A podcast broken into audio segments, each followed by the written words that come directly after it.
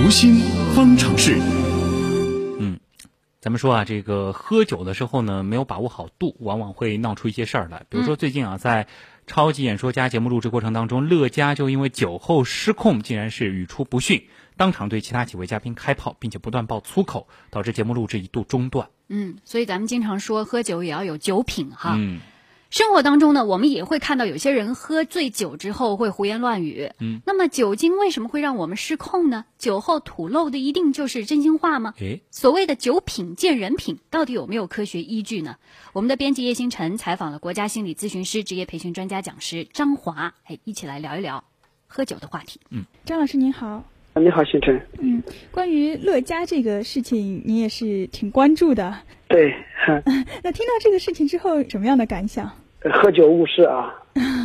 喝酒为什么会导致他的这个情绪和行为如此失控呢？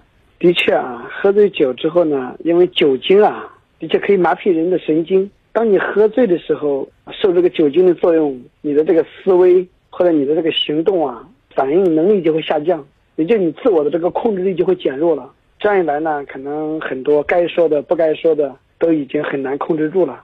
嗯，当然我说的这个呢，也只是表面。表面对，可能在那一刻，该说的不该说的，或许都是内心想说的，因为在每一个人的内心世界里啊，都会有这样三个层次的我。一个呢，就是你会追求快乐自在，享受一份自由，甚至希望完全无拘无束，想怎样就怎样，无所顾忌。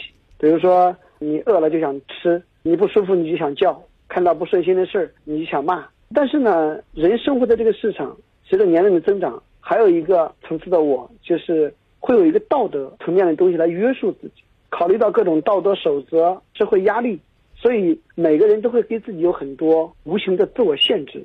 比方说，我刚才说我想叫，但是我又不能叫，因为我处在一个安静的场所；我想骂，但是我又不能骂，因为骂了显得我没素质；我想吼，但是我不能吼，因为这个环境不允许。所以这是一个层次的我，我们把它称为一个道德的我。那因此，很多时候我们的追求快乐的我和这个受道德约束的我就会发生很多冲突。也就是说，你的内心里啊，仿佛有两个小人在一直在做斗争。嗯，那这个时候就会出现第三个层次的我来做调节。根据什么调节呢？根据现场所处的环境一个现实状况来做一些调节。或许让这一个自由自在的我做一些妥协，也或许让这样一个道德约束的我来做一些妥协，达到一个平衡的状态。对，所以说人在现实层面，有时候很多时候会有一些压制。当我们喝醉酒了之后，我们道德层面的东西啊，这个保护性就降低了。快乐的我的这个层面呢，就会凸显出来。那么也就是人内心的最追求快乐、最追求自由、最渴望表现的一个层面就出来了。那说到乐嘉，其实我想他喝醉酒展现出来的就是更多的是内心所渴望、所压制的一面。所以也是他内心的真实的想法。对，尤其对很多名人或者说很多有名望的人，他们呢平时顾虑的层面比较多。可能乐嘉就是一个啊，他的性格我们都知道比较外露，比较张扬。一方面夸张的表现、外向大胆的性格成就了他，但是他身处娱乐圈，他也要遵循很多的规则。那这背后很多东西也会限制他，让他有不得已。因此，他追求快乐的这个内心的这个小我啊，就会得到很多的压制。一旦借助这种酒精的作用，让心理防御这一面。降低了，可能这一面就暴露出来了。那就是像很多人会说到酒后吐真言，所以这个喝完酒之后说的话都是内心真正想要说的话。一般情况下，酒后吐真言啊，两种情况，一种呢是他并没有真的喝醉，装醉，但是呢，因为喝点酒，可能那个时候道德约束这一面呢，慢慢会水平降低，他会借着酒劲儿把自己想说的就说出来了，但是他其实自己心里也清楚说了什么。可能一方面是他内心里也确实想把它说出来，那还有一个情况是什么呢？就是这个人真的是被酒精麻痹了，脑子反应就会变慢了，想撒谎的话，想掩饰的话，掩饰不住了，很难自圆其说了，不由自主的把压在心里的很多积压的话都说了出来，甚至有些人酒醒了之后还记不得自己说过什么，这是两种情况。我想这两种情况不管哪一种，在一定意义上的确可以反映出我们在酒后更容易吐真言。嗯。还有一种情况就是，我们会看到这个喝酒的人，可能他喝醉了会有一些不太正常的举动，或者也有的人他可能喝醉了，他就会倒头大睡，比较平静。嗯，那酒后的一些行为是不是可以看出他本人的一些性格？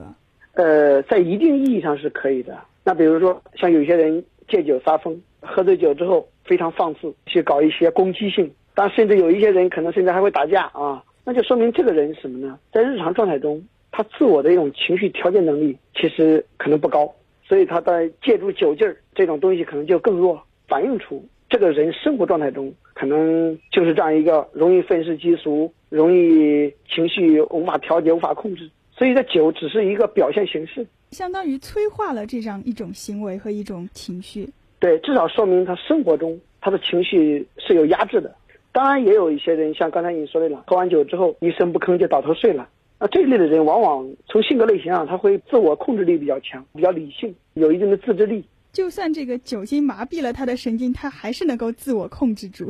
对，那我我不控制了，我就去睡觉。当然，可能也有一些人喝醉酒之后可能话多，这种类型的人往往生活当中性格上也比较退缩，比较怯懦，往往呢生活中会把自己比较压制，释放的机会也比较少。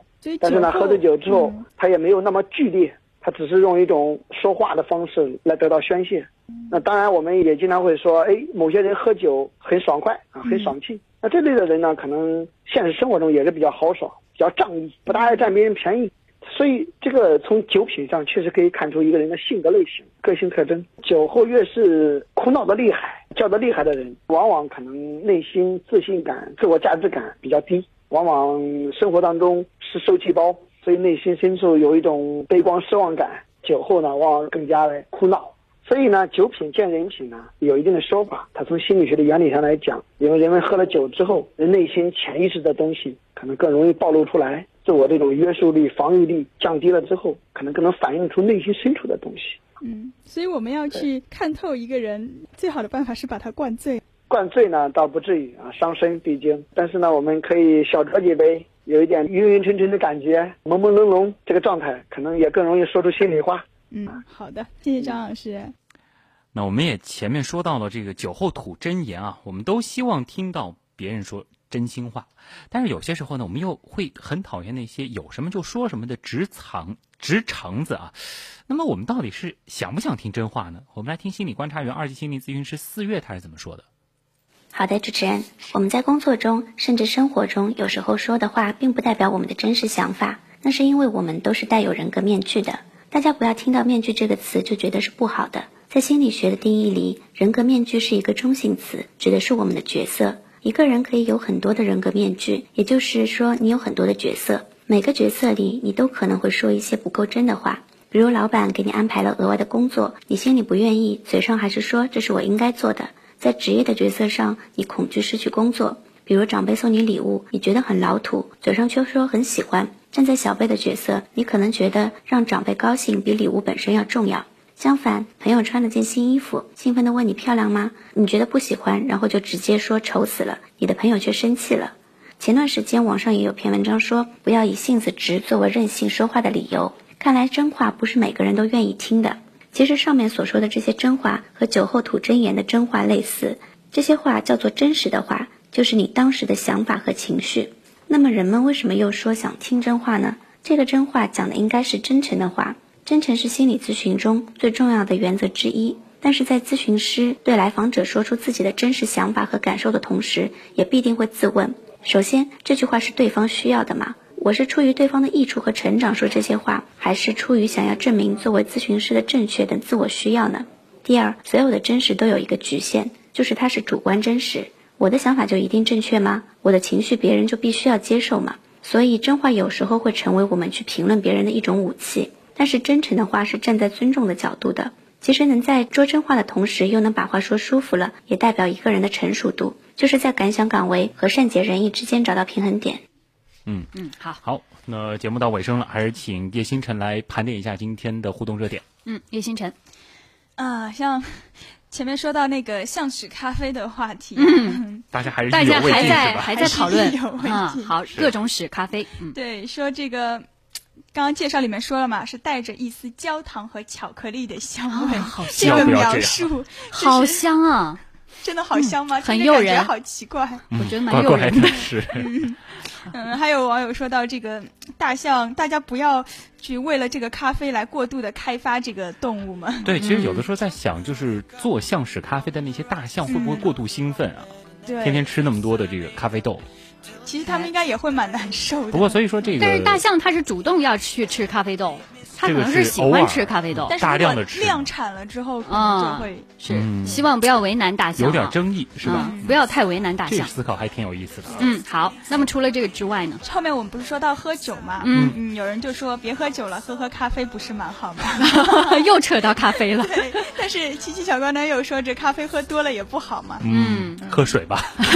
反正一天不要超过两杯咖啡。咱们说凡事有个度，哎，你在这个度的范围之内啊。你想怎么喝就怎么喝，但别过量了。对，不要过量，什么事儿都不要极端啊。是，好了，那今天的新闻实验室又到了和大家说再见的时候了啊。嗯。呃，最后呢，我们送上的这一首歌曲啊，Ed Sheeran 的《Drunk》。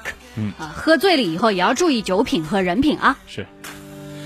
I'll be drunk again. I'll be